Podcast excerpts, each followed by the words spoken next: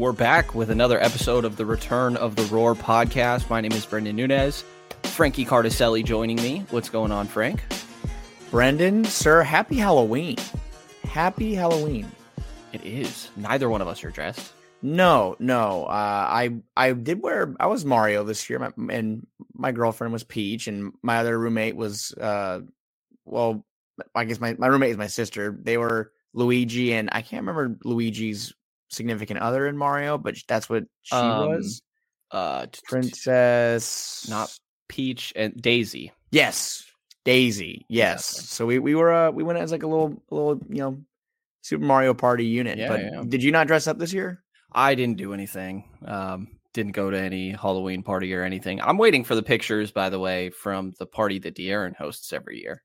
Yeah, I saw the, the Incredibles fit. You saw that, right? The uh, oh, I didn't. Well, he, posted. It was him, Recee, and, and Little Rain. They were they were the Incredibles. They were Mister Incredible, Mrs. Incredible, and um, I think the baby's Jack or Jack Jack. Yeah, yeah. baby's name. Jack Jack. That's Jack right. Jack. Um, but yeah, I, I heard our buddies Chris Watkins and Alan Stiles having a conversation today, and I, I really hate to ask you this question because Here I know I know some of I know how you are with food and how you are with candy. I know the answer to part of this, but I um, I do like candy corn. okay, all right, Is that where this was going? yeah. I mean that was part of it. I mean also like the the video. If you haven't, if you are listening, haven't seen out there. The Kings posted that video of Sasha Vezenkov trying candy corn. It is honestly hilarious. It's I did not see that. dude it's so funny he it you have to watch it after this it's like 20 seconds long but it's it is hilarious but so you like candy corn what is your top tier candy like what is your number one candy you used to look forward to getting on halloween when you're a kid I mean, I think like Skittles and Starburst are probably the two. Um, Not- I not also good and really plenty. like. No, no. Well, nobody puts those out there. You know what I Mm, mean? I, won- I wonder why Um, yeah, yeah. Well, they're all sold out. Probably is Oh, really what it is. shelves are empty Um, yeah, exactly. If I got hot tamales randomly, I'd be really hyped, Okay. but that's not really happening. So, yeah, Starburst, Skittles. I also really liked Milky Ways. There was like a darker Milky Way that had like some marshmallow or something. yeah it was like the, the dark chocolate milky uh milky way with yeah, yeah, maybe yeah. Exactly. I love No, caramel. So I, with um. What about you? I I really want. I I think they didn't hand these out, but they do now. Like we handed out candy a little bit ago. They have the white chocolate Kit Kats. Those like Mhm. right. If I would have gotten those when I was a kid, I would have you know lost my mind. But I think honestly, just like the OGs like Reese's and M and M's were really great. I think um getting like Twix were was like a really big deal. No one really good. No one really gave those out. Those were like a like I don't want to say like a pricier candy. It seems like they would be, but they seem like they're like a bougie type of chocolate, and I love it. But Did you ever get anything weird? I guess that we're just on this now, but there was one house I went to one year and they he clearly seemed unprepared, right? And closed his door for a sec, came back out with an ear of corn, like not peeled, you know, like totally unsh- unshucked, unshucked yeah, yeah. corn? if that's how you say it, yes. He just And- gave you a he just gave it to you. And he just gave like random different fruits and whatever to were you were you trick or treating on the were there. were you on a farm or something? No, no, this is just like a normal neighborhood. All his neighbors were prepared. There's no way this guy just didn't know. Um, I have Yeah. never heard of corn. I've heard of pennies. was- yeah, pennies. toothbrush- like people give out pennies. Like I remember when I was a kid, there was a house that gave out like pennies. Um, floss. One person like gave out like floss, like little, like the tiny little, you know, things of Mhm. like Some dentist. yeah, maybe. And then um, no, I I never have heard of corn. That's an that's like a one off all time experience. I'd imagine, unless anybody else out there has gotten corn before. That, that guy did weird stuff every year for Halloween. We learned to not go to his house anymore. Yeah, like did he give out like screwdrivers one year and then like something else random the next year? Made no sense. Made no sense. That makes no sense, no. But um, you know, everyone out there have a happy Halloween. You know, just yeah, give out good candy. Don't give out corn. I agree. And hopefully the Kings have a little Halloween gift for their fans. I guess it's day after, but playing the Golden State Warriors is going to be the second time already in the regular season. They Enough. already played two times in preseason as well, and obviously the seven game series that they played in the postseason. Uh, but before we look to that a little bit, let's you know we're three games into the season now. We got a win over Utah for Sacramento, a loss to Golden State at home, and then most recently on Sunday night in overtime, pretty fun win over the Los Angeles Lakers. Um, has anything stood out to you specifically in, in these three games? Is like different or a big takeaway for you? I mean, I think the, the number one thing that's kind of the same is it's it's pretty not funny, but I guess you expect it. I mean, through three games, I mean, Kings have the top the, top offense in the NBA right now. They're well as far as points per game, they have 125.3 over three games. I think they've they've topped 130 in both of those. Of course, one took overtime, but the offense seems deep. I mean, and the roster seems very deep. And uh, I'm sure we're going to talk a little bit about you know where that depth's going to come into play here when we talk about some a notable guy that might not be playing for a little bit, but just just the fact that they have guys that can, and again with Trey Lyles still sideline, they just have guys that can go out there and get the job done, and no shortage of scoring options. I, I do think that the defense looks a little bit better. I mean, it's it's a very small sample size, but they're 19th in defensive rating right now. Um, that's a that's a nice start. Obviously, they're still giving up a lot of points, but they're getting stops. It seems like when they need them more times than not, unless they're trying to slow down a guy named Steph Curry, because that just is seemingly not possible for the Kings to do. But uh, to me, my biggest takeaway is the offense. It, it, still looks as lethal as last year. Um, De'Aaron Fox has looked incredible. Domantas Sabonis a great start to the year. Um, and there's a couple other guys we'll probably talk about in a little bit. But what about you? Anything sticking out to you that's that's noteworthy or anything that you're worried about? Yeah, props to you for looking up the offensive defensive ratings. I have not done that yet. Um, it's been three games. Three games. It, right, it, right. It, it's just like it's worth kind of saying, but not really reading into. But those are well, that's where the Kings are as of today. Right, and no, I mean I agree with most of what you said. Like the the offense looks like it's still just totally there. Right, it doesn't look like it missed a beat. In preseason, it actually looked a little sketchy at times.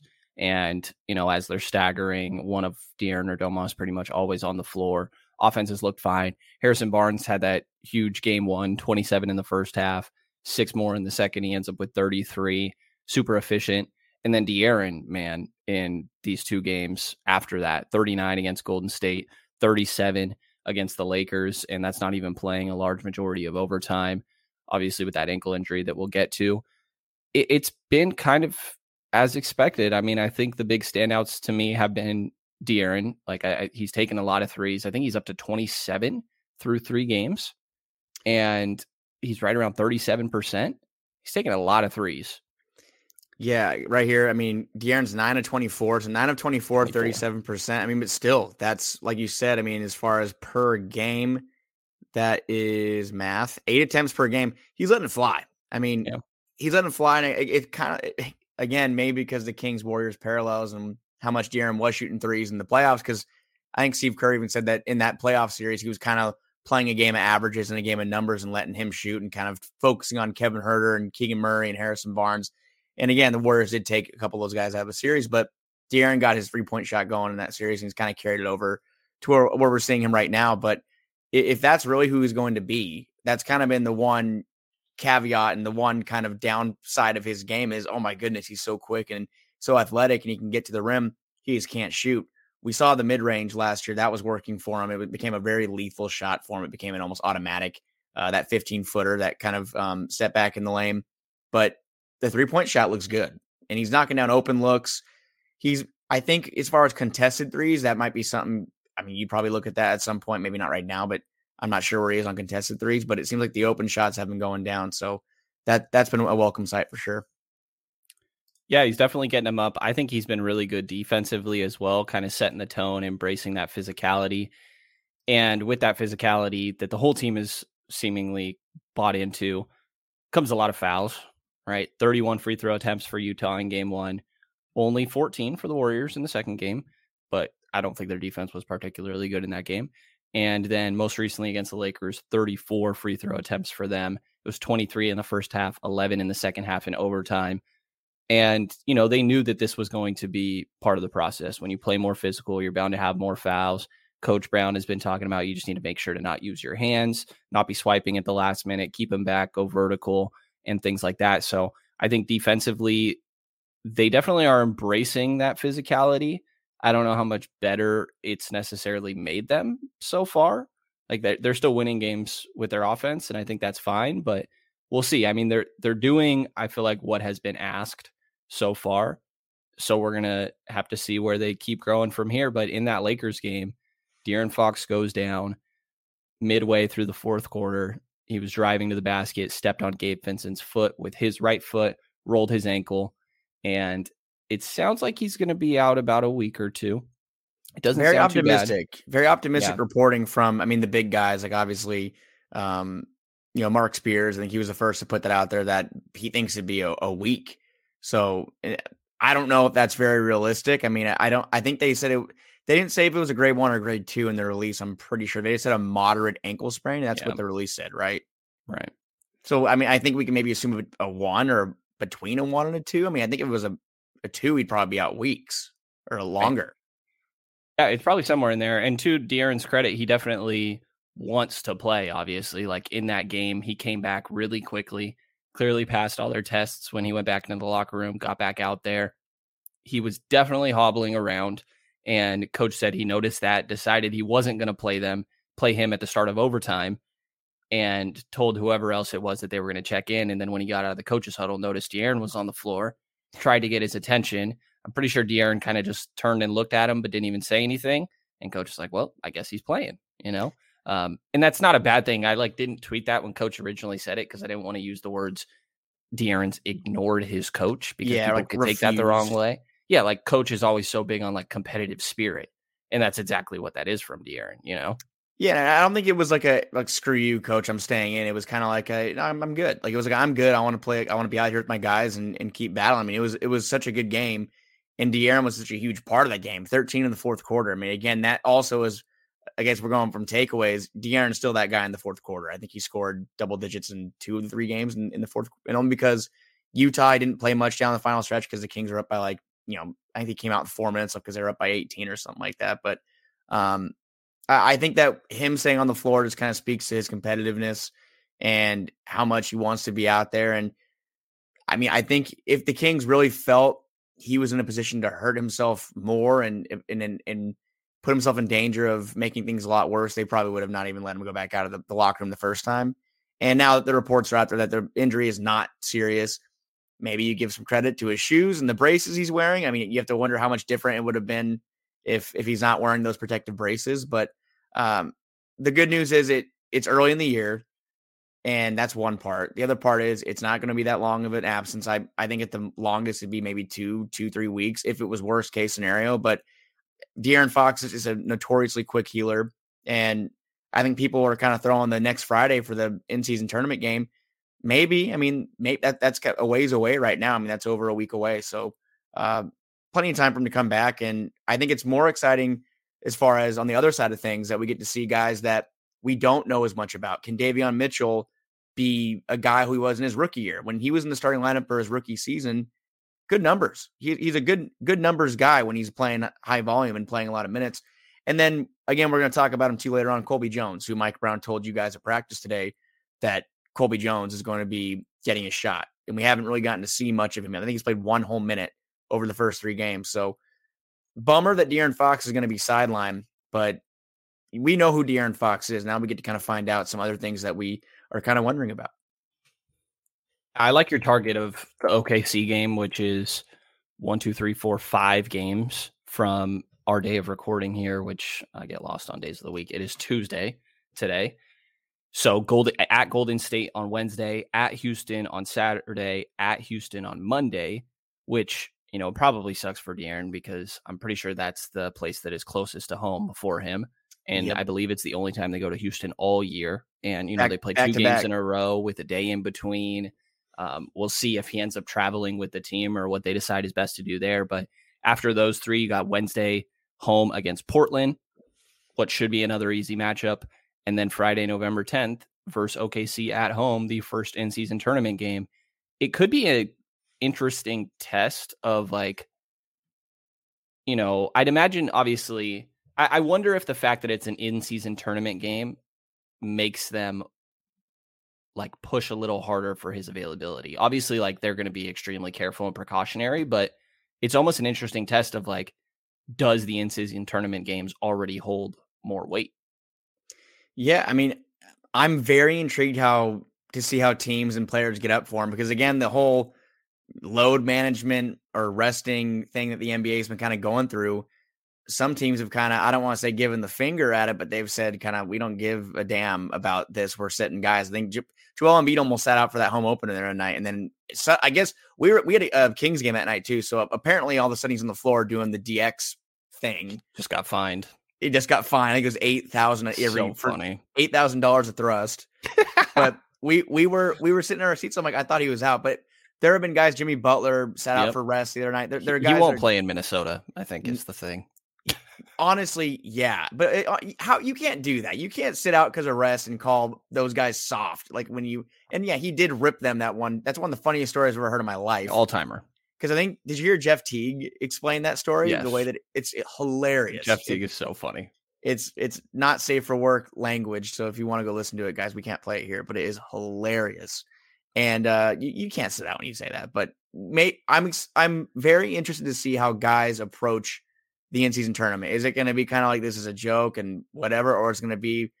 I don't want to say treat it like a playoff game, but treat it like an important game, like a you know, is it must win? No, but who's going to take it the most serious? I think the Kings will be probably taking it more serious than others. They'll be in that other half of they're going to be kind of taking it serious. But that's what the conversation's been. I think going into the year is Sacramento is going to take the regular season a lot more serious than other teams do. I think that's one of the reasons why they were so good last year. They didn't, you know, load manager, rest a lot of guys, and they had the the you know the luck of health. Not I don't want to say luck, but they had health on their side.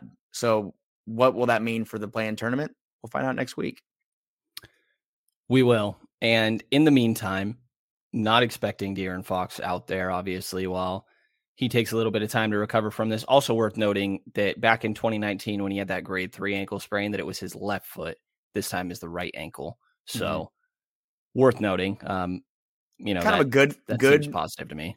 That's a good update. Yeah, I would say that if you're not re-injuring that, which I think he told us last year in a media scrum, or he's like, I don't know if it's ever really going to fully heal. Yeah. I think it's just gonna make a lingering soreness kind of situation. So it's a good thing he didn't aggravate that. Yeah, he came back a little early from that one, is my understanding, and it's kind of just been a little lingering since there was that very interesting uh, prior to the deadline that Sabonis got brought in and Tyrese was sent out when De'Aaron was not playing games for a little while and claiming it was that you know previous injury from a couple years ago that was still kind of lingering.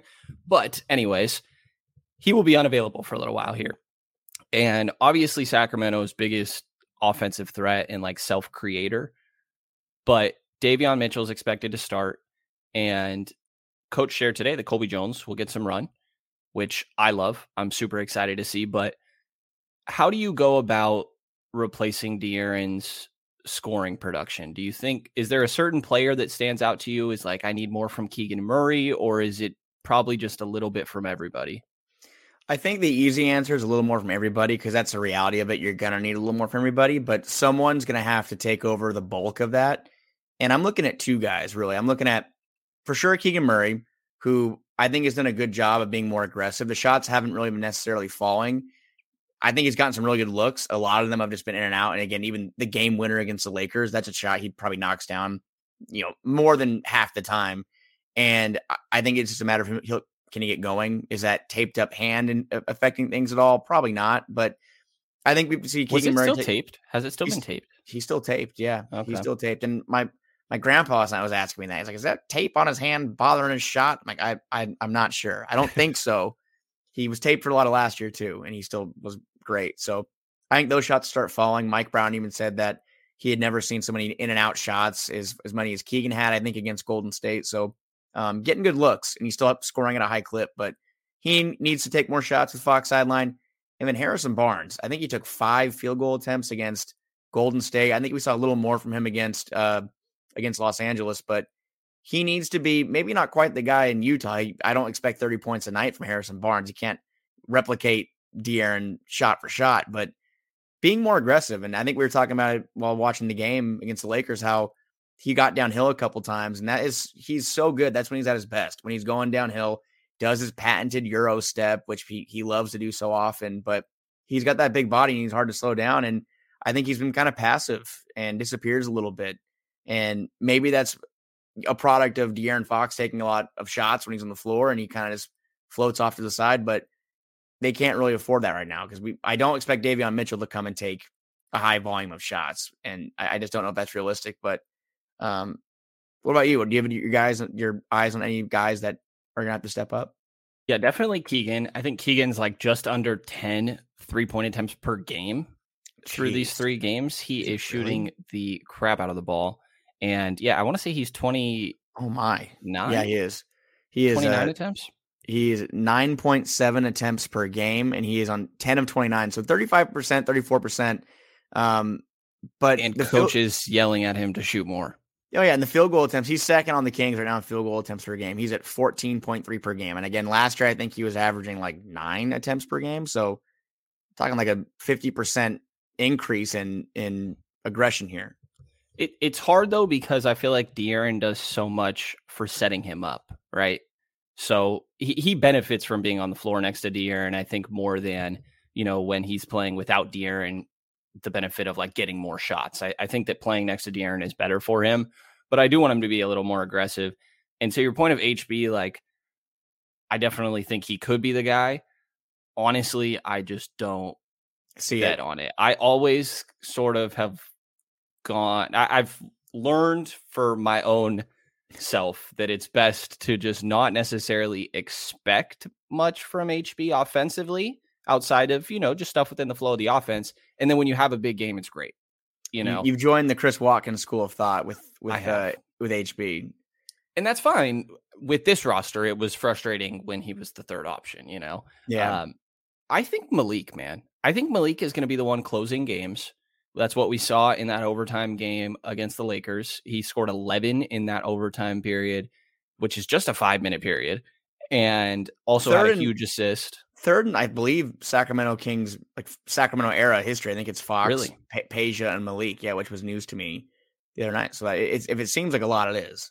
Yeah, and I, I think he's the only other guy that can really, from the perimeter, just totally break down a defense, get to the middle of the paint, and make plays from there. You know, so he needs to really, in my mind, limit his turnovers in this next game. And I think the scoring opportunities are going to be there. So I'm looking towards Malik and Keegan. We're on the same page with Keegan. I would love to get something from HB. I just uh, don't love to bet on that necessarily. Can I throw a random? Uh, okay, so I was looking at numbers yesterday, and yeah. I'm curious if you can guess who is currently second on the team in plus minus. De'Aaron is first.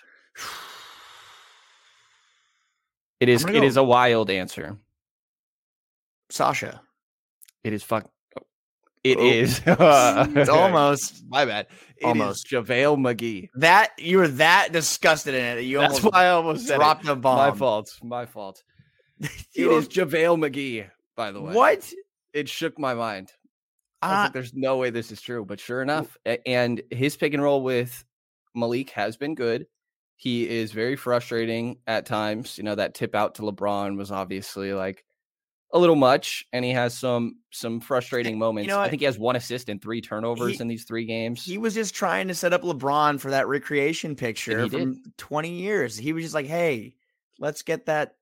I'll lead you out for it," which is incredible, by the way, that picture. But I mean, I guess it's not even the rundown. But do we want to? I mean, that's Do we, we don't have to. I just randomly okay. saw the number yesterday and thought that's it on funny. it it's crazy. I'll just be short and say there's been some a lot of good and a lot of bad with JaVale. We can leave it at that. But um I think the same. Do do you expect so Davion started nine games last year.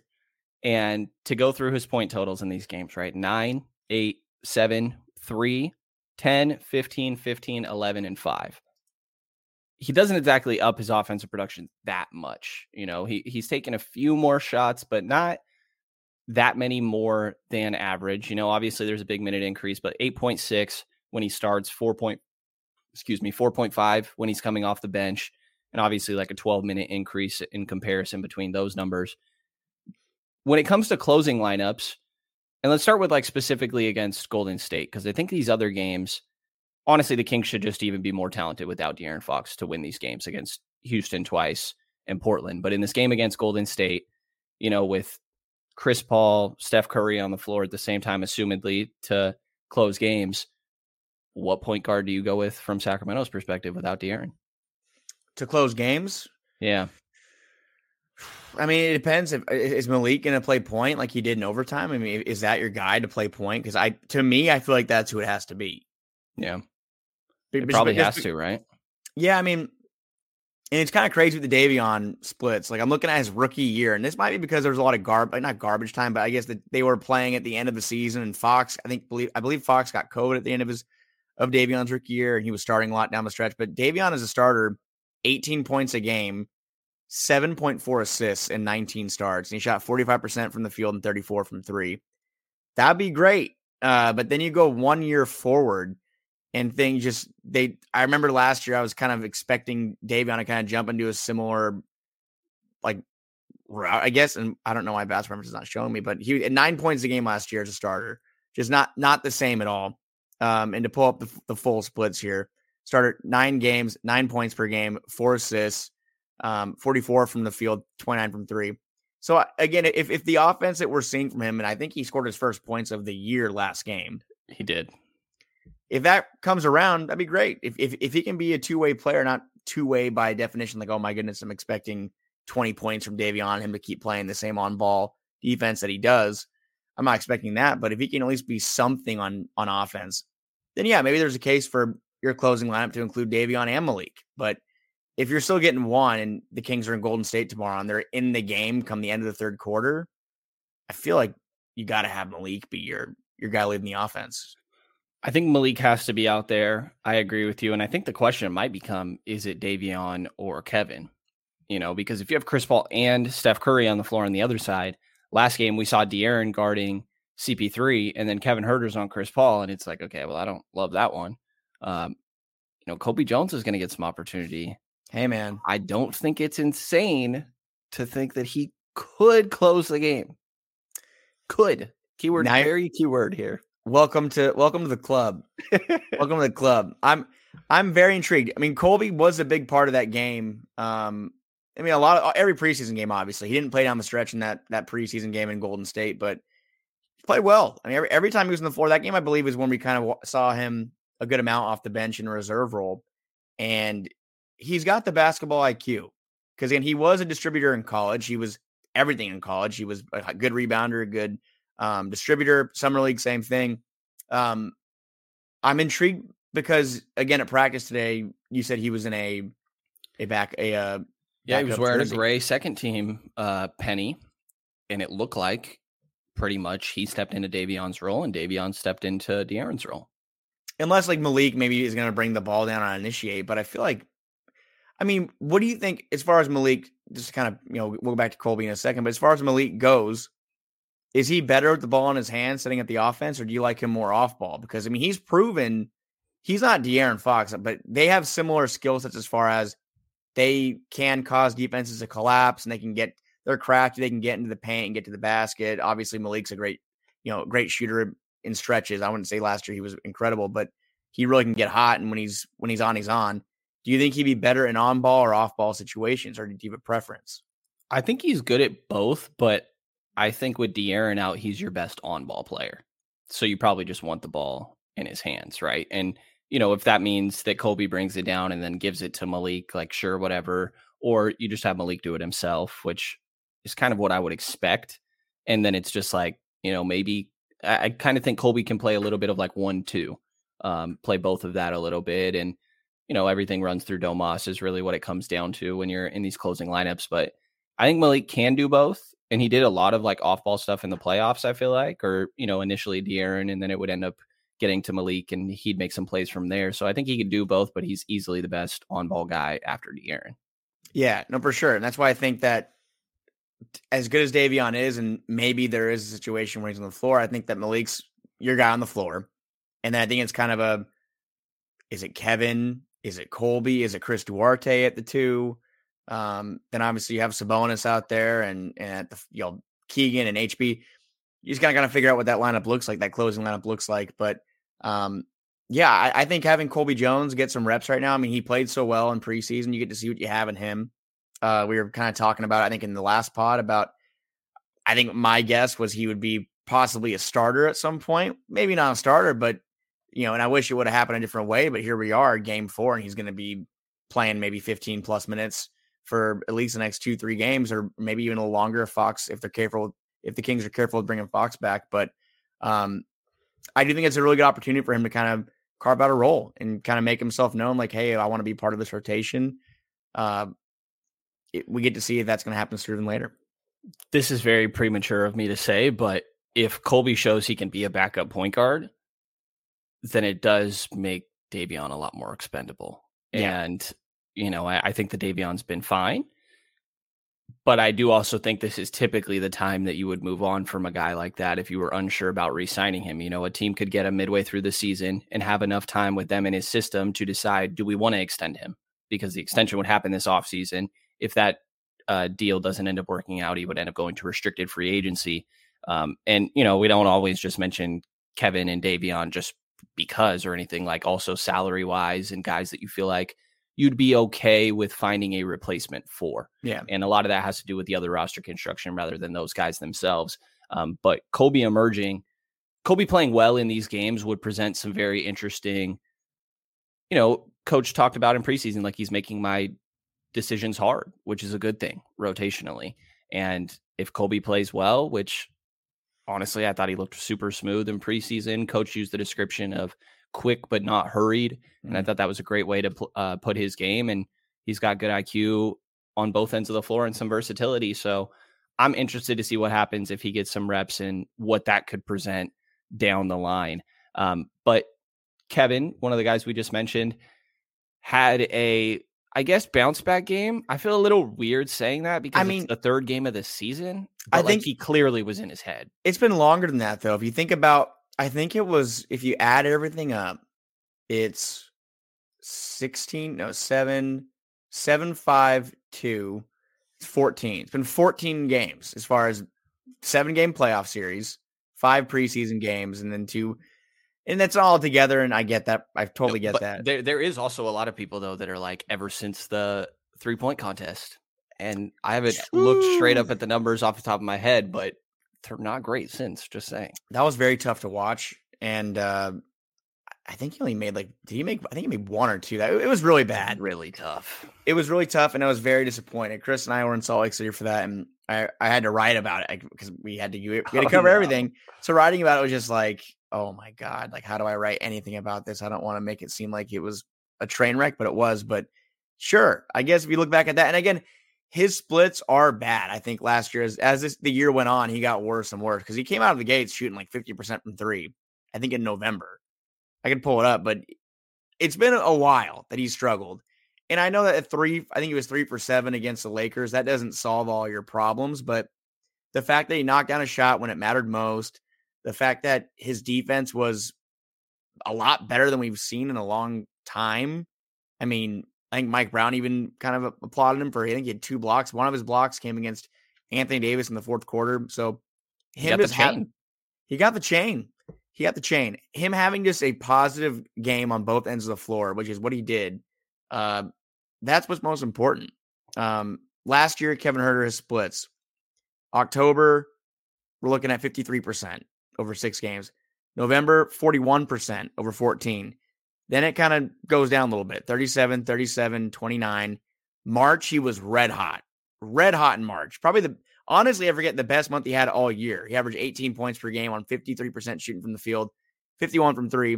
Then we get to April, four games in April before the playoffs, 41% from the field, 25 from three. That goes into the playoffs where he shot 20% from three. So really at the end of last year, into the beginning of this year, not great. But if he can tap back into that side of himself and if he can be a 38, 40% three point shooter, that's what this offense needs. And that's what they were really missing in that fir- that first game against Golden State just you know a couple days ago. They they really needed someone to kind of step up, and no one else outside of De'Aaron Fox did. So, does that game the other night make you feel hopeful or positive that the Kings can kind of tap back into Kevin Huerter? Because I think we talked about it and, and wrote about it a little bit that it was going to take more than a couple of games for Mike Brown to to bench a guy that started every game last year.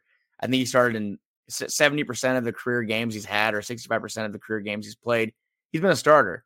And I just want to know do you feel like this is maybe the beginning of something for Kevin Huerter? Yeah, I mean, honestly, I, I don't think I was all too concerned even leading into the game the weird stuff for me was like after that preseason game where Duarte started, you know, went into the locker room, thought everything was just going to be normal, and Kevin clearly, you know, had some feelings about it, and super understandable. But you know, I always feel weird speaking on a player's mental because we don't really know. But from the impressions of these press conferences, like he was, he it almost seemed like like a weight was lifted off his shoulders after that last game. And you saw and the shot mentally, yes, his reaction of the shot. And he said he could you could see the expression on his face. He put the the thank the thank you arms Yeah. up. It's it's clear he's going through it. Yeah, and so I'm sure that was good for his mental. Like for me, you know, I think defensively he can be better. And that last game he was good. He had some huge rebounds also. That was a pretty big part of that. Seven boards. Yeah, and, and some big ones. Like he went up and grabbed a one-handed one near AD, and I was like, "What is going on here?" Well, Oh, we watch him- on. We watch him in warmups, and he is sneaky athletic. Like it's Yes. sneaky. Like we don't see it very often because again, he his job is to knock down threes. That that really is his job. He's not really supposed to go on and attack the rim, but he's sneaky athletic. We see during pregame warmups he'll kind of will bust out a dunk every once in a while, but um, yeah, I, I think that the Kings as a whole need everyone to crash because they were not a good. Believe it or not, they were not a good rebounding team last year. I know Domantas Sabonis was the best rebounder in the NBA, but the Kings overall not a good rebounding team, and they need everybody to do a little bit more.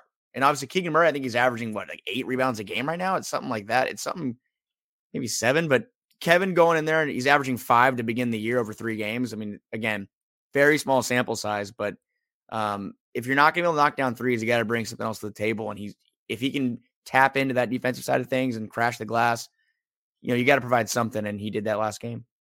Yeah, I think he. I felt like he was a little bit better defensively in Atlanta than like what we've seen last year. He had okay moments. I, I think for the most part, he's a slight negative defender and a guy that definitely gets targeted by other teams. But I, I think we've seen.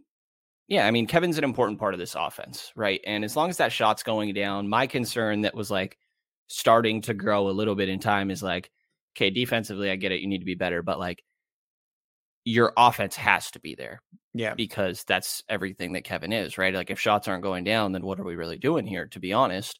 Um, and he ha- still has a threat as a shooter, even when they're not going down, and he's in a slump. And a lot of the best shooters in the league go through slumps. You know, like this is still one of, I think it's 12 or 14 guys. Him and Keegan were both in this group that shot above 40% on more than six per game last year. Yeah.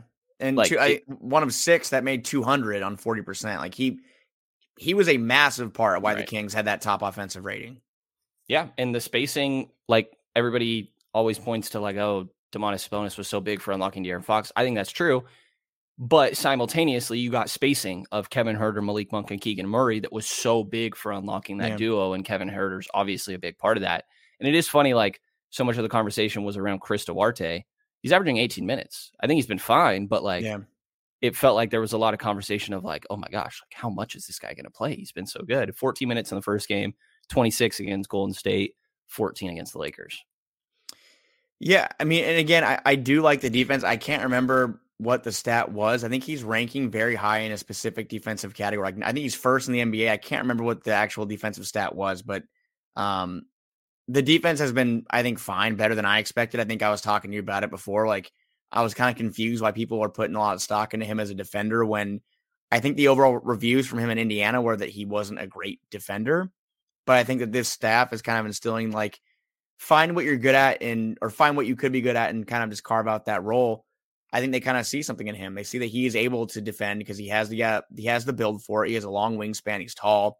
He can defend the twos and threes in the NBA, but he's buying in. And when you see what he can bring to that second unit, that's why I think it's so valuable if the Kings can get Kevin Huerter to tap back into what he was last year because the Kings didn't have that last year. They didn't have a guy on the bench that can defend twos and threes and knock down the three ball like Chris Duarte can.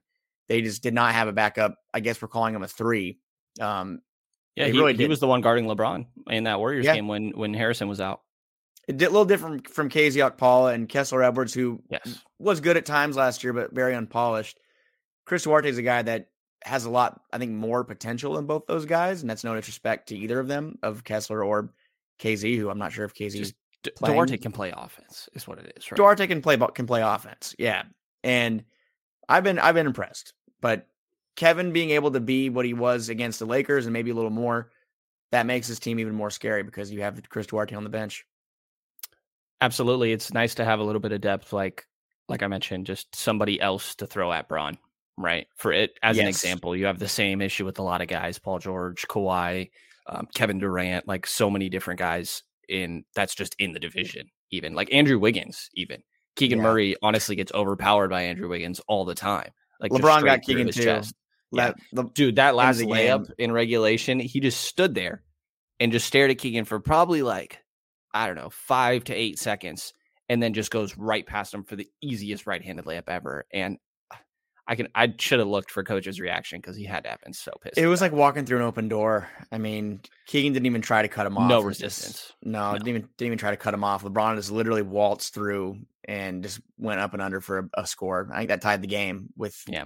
12 seconds left. So And then Keegan missed the shot on the other end. It, look It- I thought it was going in. I feel like the Kings have this kind of like curse or allergy to knocking down open game winners. I mean, I feel like the game winners we've seen have been largely contested. Like Harrison Barnes had a game winner against the the Cavs a couple years ago. That was crazy contested. The one against the Suns, I feel like there was a pretty good contest. De'Aaron in Chicago, maybe not crazy, but I thought it was not a wide open look. I think he pulled up into it. But I hate to bring up game four. There's game four. HB, True. Keegan. Um, I'm sure there's others, but I feel like we haven't seen him knock down a wide open. I mean, he was as wide open as you could be. That's just the hard part of it. Yeah. He was And- pretty deep, but yeah. I don't I think, think the most wide open one I can think of is probably Chimezi Metu. I think it was against Dallas. Oh, that was wide open. Okay, that's Wide the last. open. That's the for, last for one. you know understandable reason. That's the only reason why it went in. Yeah. How's he? How is he doing in in Phoenix? Have we checked I do not believe he's been playing. I can't imagine he is. We could do I you know, we could end this pod with like a check in on I'm- recent Kings. I'd I'll save. down. I'll save that. Then I'll save that. I did watch a Detroit game the other day. I was very curious how Zach LaVine dropped 50 with zero assists and lost by 15 to the Pistons. So I started watching that game. Marvin Bagley is their backup center of choice, by the way. He- Beat out he- James Wiseman. He beat out James Wiseman, but right now this, that's a Jalen Duren show out there. Jalen Duren is like, he looks like a guy, man. And he's like He is. 19. he he was so hyped in college, and I kind of was like, okay, well, here's another overhyped big. I kind of was like, didn't want to say I got Wiseman vibes from him, but no, this this guy is 15, like in I think 14 right now, or 15 and 12. He's really doing a lot of damage. So good for Yeah. him. Him and Cade are quite a duo. Um, and by the way, can I just throw in like just to echo this? Uh, Keegan Murray was definitely the right pick at number three. Just Yes. say. Jaden Like- Ivey is coming off the bench, and Keegan Murray has had. I want to say he's even not looked great so far. He's looked fine, and his numbers are really good. Like Yeah. Ke- Keegan's averaging 16 and seven on like 34 percent from three, and his shots aren't even falling in. in that game against the Lakers, he had two of the biggest offensive rebounds of the game. He got two of them in overtime. Um, he had three offensive rebounds total. I think the team had six for 20 second chance points, which the math doesn't even make sense. I think there's also team rebounds in there Yeah. as well. Um, but he got two huge offensive rebounds that both led to Malik Monk threes in overtime. I think Keegan's like done a lot of the little things really well. Um, and the other guy that we got to talk to at practice day was Trey Lyles, who spoke to media for the first time since straining his calf on uh, just under two weeks ago. I believe it was the, The, 18th second preseason game, I think it was like the second in Golden game. State. Yeah, Um, when we were in Golden State, he warmed up, and then a, somebody else kind of saw that he was walking slowly off the court, you know, rather than just like a typical jog, and was like, "Oh, that's kind of weird." And then we got the update that he strained his ankle.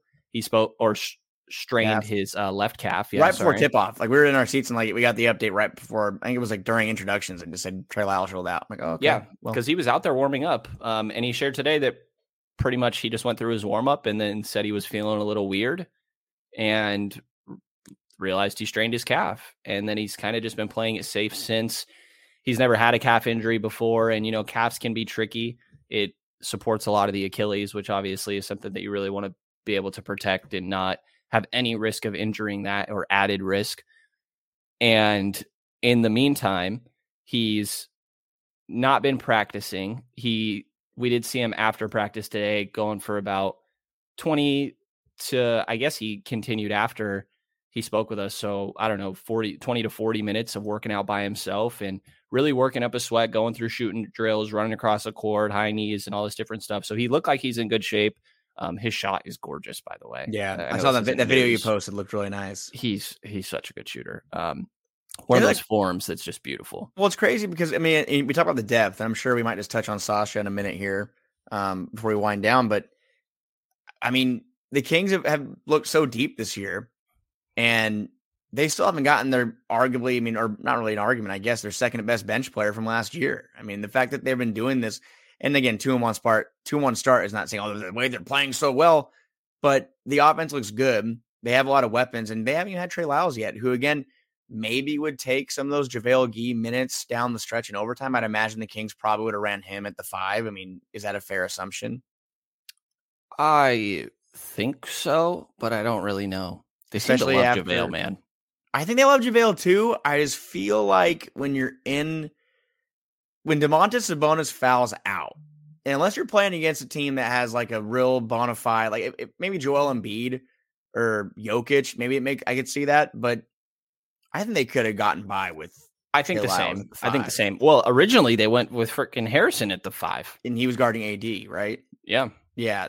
I, I just just, I would hope they would. I'll put it that way. It was very fitting that Vlade was out there at center court for that ta- that tap out. Chris Chris was telling me that. Chris Watkins was trying yeah. to tell me that. So it's so fitting that Vlade is there for that tap out because I know it's a, a basketball play, and I think I don't think it's frowned upon as much as I think it should be. But I don't get why you don't just grab the ball. Because I know if you take it takes more time yeah. to corral it with two hands, but slap tapping that ball, it I mean, you literally can lead to fast break points just like that happened the other night, especially when you're volleyball serving it like that one was. But I digress. Yeah, no, I get you. I, I'm very interested to see when Trey comes back, which he said, by the way, that he wants to participate in their next practice, which I'm assuming will be Thursday or Friday. He's hoping to. That's not so he confirmed or he anything. could be in play for the road trip. Is basically what we take away.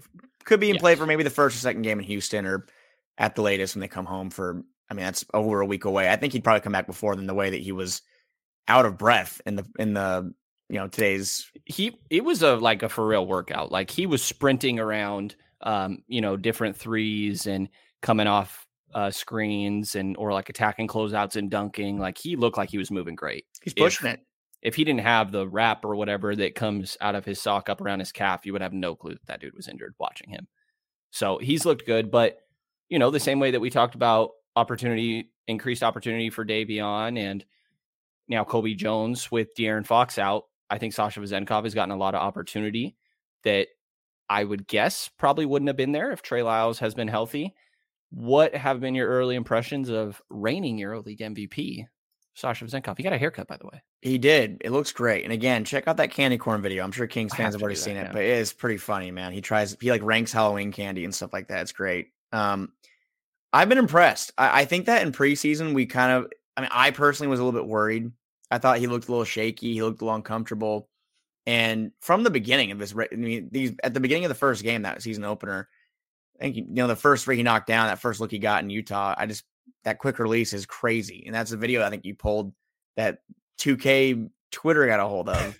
The 2K community was like, God, we just need this release in. Oh, in that's green. That's all yeah, green. Yeah. and like, yeah, it is. And I, I, haven't checked 2K. I haven't played 2K in, this week yet, but I'm not sure. Deleted it. You deleted it? Why? I had to make space for other games. Spider Man. No, I wish, dude. I really want to get a PlayStation just to play Spider Man. Oh, honest. it's only no. PlayStation. Yeah. Oh, I I, I have I have PlayStation, but I have FIFA, Madden, and Red Dead downloaded, and I Red Dead space for anything 2? else. Red Dead Two, yeah, I still have not finished that.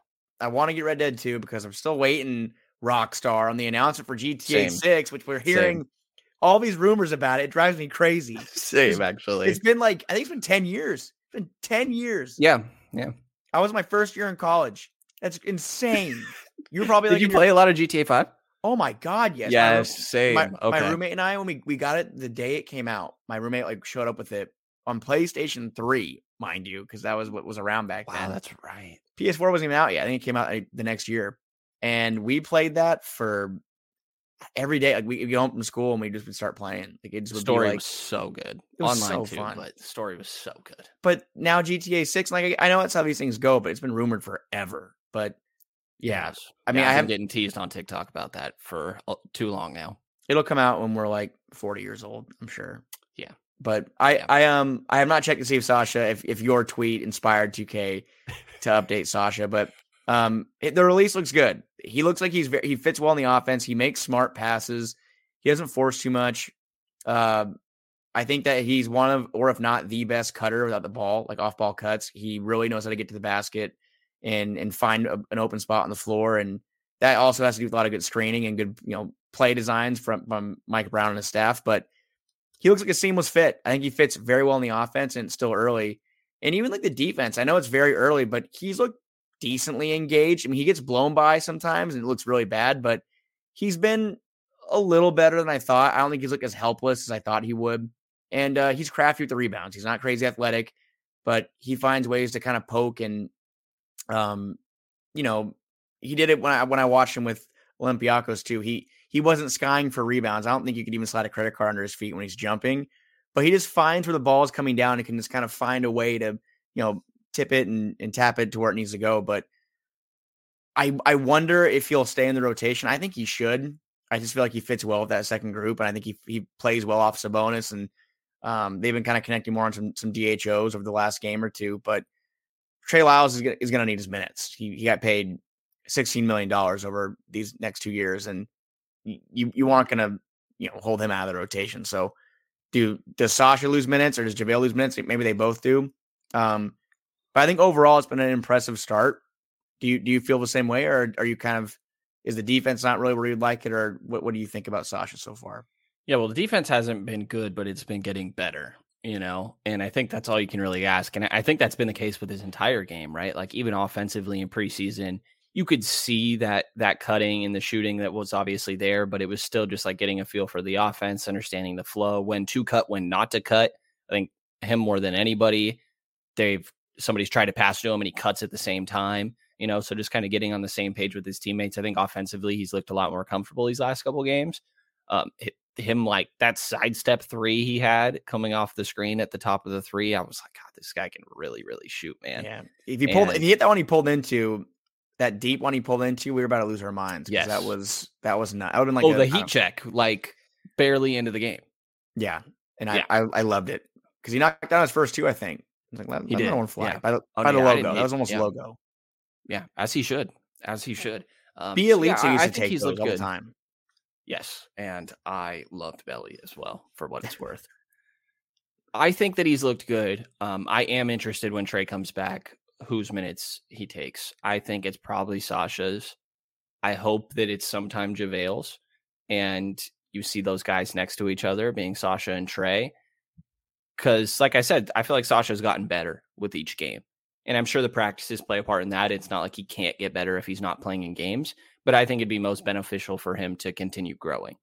And so I would like to still see him as a part of the rotation, but I would understand if when Trey came back, he kind of just felt repetitive. You know, like these guys do a Yeah. lot of the same stuff, really. I think They Trey's do. better defensively.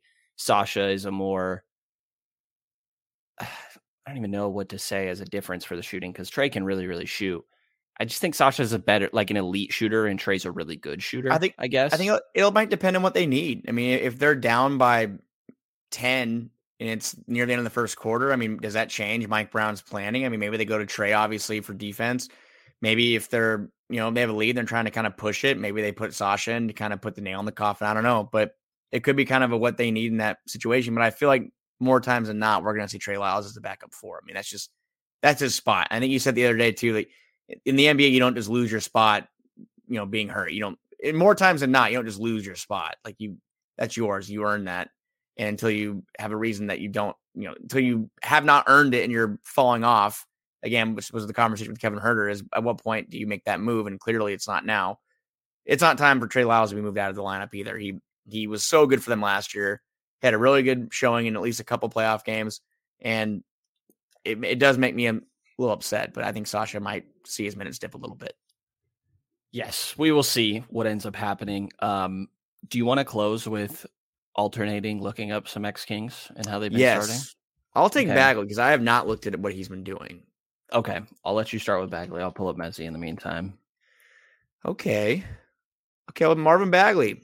you know, I'll, I'll give him a little credit. Been four games, and I think he was not great last year. I think statistically, last year might have been his worst year, like full season as a professional. Um, 12 points a game, six rebounds. But this year, four games off the bench, playing 17 minutes, which is a career low, by the way. 11.5 points, 5.5 rebounds on a career high 66% shooting. So, I mean, looks like he's doing okay. I mean, he Yeah. he playing behind Jalen Duren. Not He's a five fully now, it seems. Um, Uh, watching him and Jaden yeah. Ivey play together is like a very weird alternate reality that I am glad to not be living in. I'm very glad. No, I'm very, very glad I'm not living in it. I mean, I, I do think that Jaden Ivey was an intriguing pick at the time, but looking back now, I can't believe I even thought that Keegan Murray would even not even cons- I was not fully in on Keegan Murray when it happened, and I want to kick myself for it because he's just a perfect fit for this offense. But who else is out there that we need to check on? So I got Chimezi Metu right here. Um, Okay, has not played for Phoenix except for two and a half minutes of garbage time in their 22 point win over the Utah Jazz that was a couple days ago. So they've got a little bit of Wow. Like Yuta Watanabe's playing over him, and so is um there's one other that I'm forgetting. Another wing that I Um, can't remember off the top of my head. on Phoenix, on Phoenix, yeah, that I don't even think is great. Like Josh Okogie's starting for them, and I think Eric that's Gordon. Eric Gordon. Um, Eric Gordon is, I think, uh, also a part of that starting lineup, at least while they've been injured. I Yeah. got their guys here. Nassir Little and Yuta Watanabe are both playing Ah. over Chimezi Metu. because the Portland worth. trade. Yes. Um, speaking of former Kings bigs, Richaun Holmes has Mm. not played has not played a game for Dallas yet. I think he's actually out of the rotation. I'm I looked the other day, looks and I, like it. I think he's out of the rotation. Um, KZ Okpala is not on a team. Dereck and- Lively was has been good, by the way, for Dallas, which probably is Dude, part of that. He, Duke guy, he's been he's been pretty good. He's, he's Yeah. Duke guy, isn't? No, Lively's not Duke guy, is he? he Yeah, he, I'm pretty sure he is. I think he is. Yeah, Yeah, yeah, yeah, he's a Duke guy. I remember him from Duke, but I I do think Neemias Queta, we might see him mm. crack the rotation at some point with Boston because apparently he was very impressive in preseason, and a lot of guys I was seeing. I mean, you you're a Celtics guy. Were you seeing the same thing? I mean, people were impressed by him. Yeah, I definitely had Celtics buddies I know asking me about him, and you know, just kind of had to be like, well, every once in a while he has a quarter where you're like, whoa, and then outside of that, he leaves a decent bit to be desired. But he's young and he's a big, and I think a lot of bigs, honestly, when they're a little bit more projects like that, and Nimi definitely had to grow into his body, get used to that. A lot of bigs, like you're probably not going to work with your first team when you're a second round big. Like you're going to take time to develop. And more often than not, one team is not going to give you all that time. But then when you move to a new place, your sort of leash and amount of time they're willing to give you extends. And I think that's really good for Nami. So we'll see. Yeah. I got uh, Delly's stats here Ooh, playing for from Melbourne. really? How's he doing? Eight games. He started in six of them. He's averaging just under 23 minutes, 14 points, Oh, 38% from the field, and 32% 14 from three. wait, 14 points over 23 minutes. Yeah, on That's- 38% from the field. He's shooting it almost 12 times a game. He's gonna fly. And- man, his per 36 gotta be off the charts. Four assists, four and a half rebounds, where steals here, 0.75. Um, I'm going to quickly try to look at who's on his team. I wonder if there's anybody that we would know. Maybe. I wonder how PJ Dozier's doing. Actually, I think about it because he was playing. That's a good one. Oh, okay.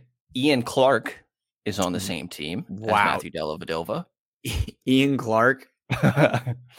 and that's the only name I recognize here. How long has he been out of the league? He's been out of the league for a minute. Yeah, it's been a little while. He was 2013 draft. Gosh. PJ Dozier in Mhm. five games is averaging nine points per game, two assists, two rebounds, 56% from the field, 27 from three. He's in the EuroLeague right now. And I remember seeing him. Uh, they like he's in the. I mean, EuroLeague is where they have like the they like light the there's fire torches around the Yes. around the stadium, and they're like lighting off fireworks in the middle of, of the game, which is insanity. Does it say what his team is? Yeah, um, he plays for Partizan. Sure. Okay. Partizan Mozzart Bet. Sure. Um, anyone else on that team? Frank Kaminsky's on that team. Mm. Frank the Tank, and Frank the Tank's averaging 15 points per game. He leads their team in scoring. Uh, 76% shooting from the field and 62% from three. It's been four games. I think he's had a really good start to the year, but that's that's, that's Frank. And then uh, you said Kaminsky, right? Not Ntilikina. No, wait, is that was that? Yeah, I'm pretty sure that was Kaminsky. I just saw right. Okay, yeah, that's, that's okay. Frank Kaminsky. Frank the Tank Kaminsky. Um, Gotcha. and then how about is Chima playing? I, ju- right I now? have Chima here. Uh, Okay. Baskonia. He's been playing in the let's see, ACB is the Spanish league and also in the Euro League. They've played 11 games total. He started in one, playing 23 minutes a night, 13 and a half points on 57% from the field, and just under two threes a game, 47% so far. Again, just 11 games. Also got 5.3 rebounds, or I'm sorry, 7.6 rebounds, two assists. Let's see if there's anybody else on this roster playing with Chima out of curiosity. Marcus Howard. Oh yeah, And I think that's all I got. A Khalifa Diop. Does that sound familiar? it doesn't sound familiar. 2022 draft, second round, I guess. doesn't. And then KZ Okpala is Oh, not Nico on. Mannion. Nico Man. Oh, is he? He left. He's on this he- team. Was he a one and done? He played his rookie year and he just took off. I believe so. Yeah. So Chima Moneke, Nico Mannion, and Marcus Howard. And then uh KZ Okpala is not on a team right now. Mm. So waiting on that. And then just a bonus one, Donte DiVincenzo. I just wanted to kind of throw him in there Oh, because he's right here. Three games with with the New York Knicks. Seven points, three rebounds. Yikes, 38% from the field, 30% from three. And last year he was actually pretty good with the Warriors. He was 40 almost 40% from three last year and 1.3 steals. But you know, he got got a nice contract with New York and not really doing much at the moment. But it's been very, very um, well, it's very, very early. So It is. And Terence Davis is still not on a team. I know there were rumors about him going to Olympiacos, which would be very funny. And Trade, I would have very trade. much been rooting for him to win EuroLeague MVP because that would have been the funniest timeline. But I don't see him anywhere right now, which is interesting. I think he's still out there. But um, yeah, that would have been kind of funny. Sasha for TD trade. Yeah, I probably Yeah. would have made. I probably I'd make that trade. sure. Sure. Any other final thoughts before we get out of here, Frank? That was pretty fun, actually. No, it was great. Um, I think we can do that. I'm down to do that at the end of every episode. Honestly, I think Chris, when, whenever Chris is on, I think you like that too. We do this thing we used to where it was like a basketball reference roulette, where we just like look up the guys that are on the the main page on like basketball reference. Like right now, it's uh Oh, God, I know what you're talking about. Yeah. like right now there's Antawn Jamison, like Reggie Miller, Clyde Drexler. There's, there's random people sometimes though. Um, but I think random kings, like not random, but past kings, kind of checking on how they're doing. But uh, upcoming stretch for Sacramento, like you said, Kings Warriors for the millionth time tomorrow. Don't really expect to win on that one, but then you get a couple quote unquote easy games. You get two in Houston, then you come back home for uh, Portland. I, I just will, I'll throw it out there. I think anything less than three wins would be disappointing. I do too. Can can we say that? Yeah, I think we absolutely can. Like you got to beat both. You got to beat Houston and you got to beat Portland, like who is pretty much I don't want to say tanking again, but they're they're not going to be in the mix for the playoffs. So And if you lose one of them, then like beat Golden State. The sun is slowly getting worse. I know. Anybody on the YouTube side? two and two, two and two is the worst, but three and one, I think I'll be you know anything less I'll be disappointed. But yeah, should be should be fun to watch uh, them play some teams that are you know not the Warriors because I, I really can't remember the last time I was at a, a game at Golden One Center where it wasn't the Warriors or the Lakers. So that'll be fun. This Warriors game is really big, uh, honestly. Um, you think so? as big as it gets for like a fourth game in the season. You know what I mean? Like, there's a chance that you're really competing with this team for seeding, and the head-to-head matchup is always the tiebreaker. Like Mhm. going down 0-2 in the season matchup, I don't like that would suck pretty early on. You know. Um, so again, only as big as it can get for the fourth game of the season. I'm not saying this is a huge game, but No, I get what you mean. Winning, yeah, like having that tiebreaker is huge, especially like look at how close the West was last year, right? When it came to total wins. Yeah, no, I totally get what you mean. And it is a huge bummer when you look at it that way because Fox is not going to be available. But crazier things have happened. And uh, I think the Kings in the regular season have not, have not beaten Golden State at Chase Center and like since the year it opened. So that's a that's a bummer. but Really? yeah, I think the game six win was the first time they'd beaten them at Chase in three years since it opened. So Wow. they're due again for a regular season win. But uh, yeah, if, if you can't beat the Warriors, that puts a lot more pressure on them in the second half. Or I guess they play them again later this month in San Francisco. So that will make that, that game a lot more important. That's a playing game or a in season tournament game too. So almost through that part of the the Warriors part of the schedule. We almost through it. Almost. And our buddy Jason Anderson tweeted that the Warriors have listed Klay Thompson at, and Dar- Dario Saric as probable, and Jonathan Kuminga is listed as questionable. Mm. Draymond Green is back, by the way. I wish he was back. playing in Golden One to see what that reaction would be like. At one point, they put him on the big screen, the jumbotron, and everybody started booing. And he looked up and noticed it and gave a little smile and a peace sign. I thought it was a funny moment. Um, but yeah, I mean, it, they always, you know, really compete when they go at each other. Both these teams know each other extremely well, so I'm excited for that matchup. And agree with you. Need three and one over these next four. And let's see what this in-season tournament looks like because Yeah. the court the court does not look good, but maybe the games will be. Did you see the video of KD going like, "What? Like it's yes. work? Like, it- yeah, like, a- and, then he like pretends that it's good, and it's like okay, like, oh man, I can play on an orange court. It's like, yeah, man. Kings are playing on like looks like the Kings are playing like on Brooklyn's court. That's what it looks like. that's all I could think of too. That's the only court I've seen, right? And I think Yeah. that um, It's good for the them. WNBA teams does it too, I think. But yeah, good for them. It looks like it looks cool there, but that's not really that doesn't really do anything for the Kings. No, so no, it doesn't. and they, the NBA wanted it to be red. They- why why do they keep doing that? it's not why- good. No, Red is God, horrible. Red is not a dominant color for the Kings. I don't think it has been for a very long time. It looks horrible. Those red Sactown jerseys from a couple of years ago are the they're again they're worse than the gold in my opinion. They're worse I than agree. the gold. I absolutely agree. But Absolutely agree. anyways, man, I'll see you tomorrow. We're gonna be on uh, on our way to the Bay Area. Make sure you guys check out our work. We'll be, you know, enjoying that ice cream that the Warriors press room has because I'm gonna be getting in on that. Absolutely. Same here. Vanilla ice cream on the way. Definitely adding some sprinkles. Not afraid to admit it. Yep. And all of our work will be up on sactownsports.com. Got a uh, handful of things up there every day, and definitely going to be some coverage on these upcoming games from myself, Frankie, and a couple other people that write for the site as well. Check out Emil's content for 49er coverage. Just traded for Chase Young on the deadline. Pretty big deal. But that's going to do it for this episode of the Return of the Roar podcast. Definitely feel free to subscribe and like on different listening platforms if you want to stay tuned for more upcoming episodes, one to two a week for us throughout the course of the season here. And again, check out sactownsports.com for, for more content. So appreciate everybody listening, and you'll hear from us again in a couple days. Happy Halloween.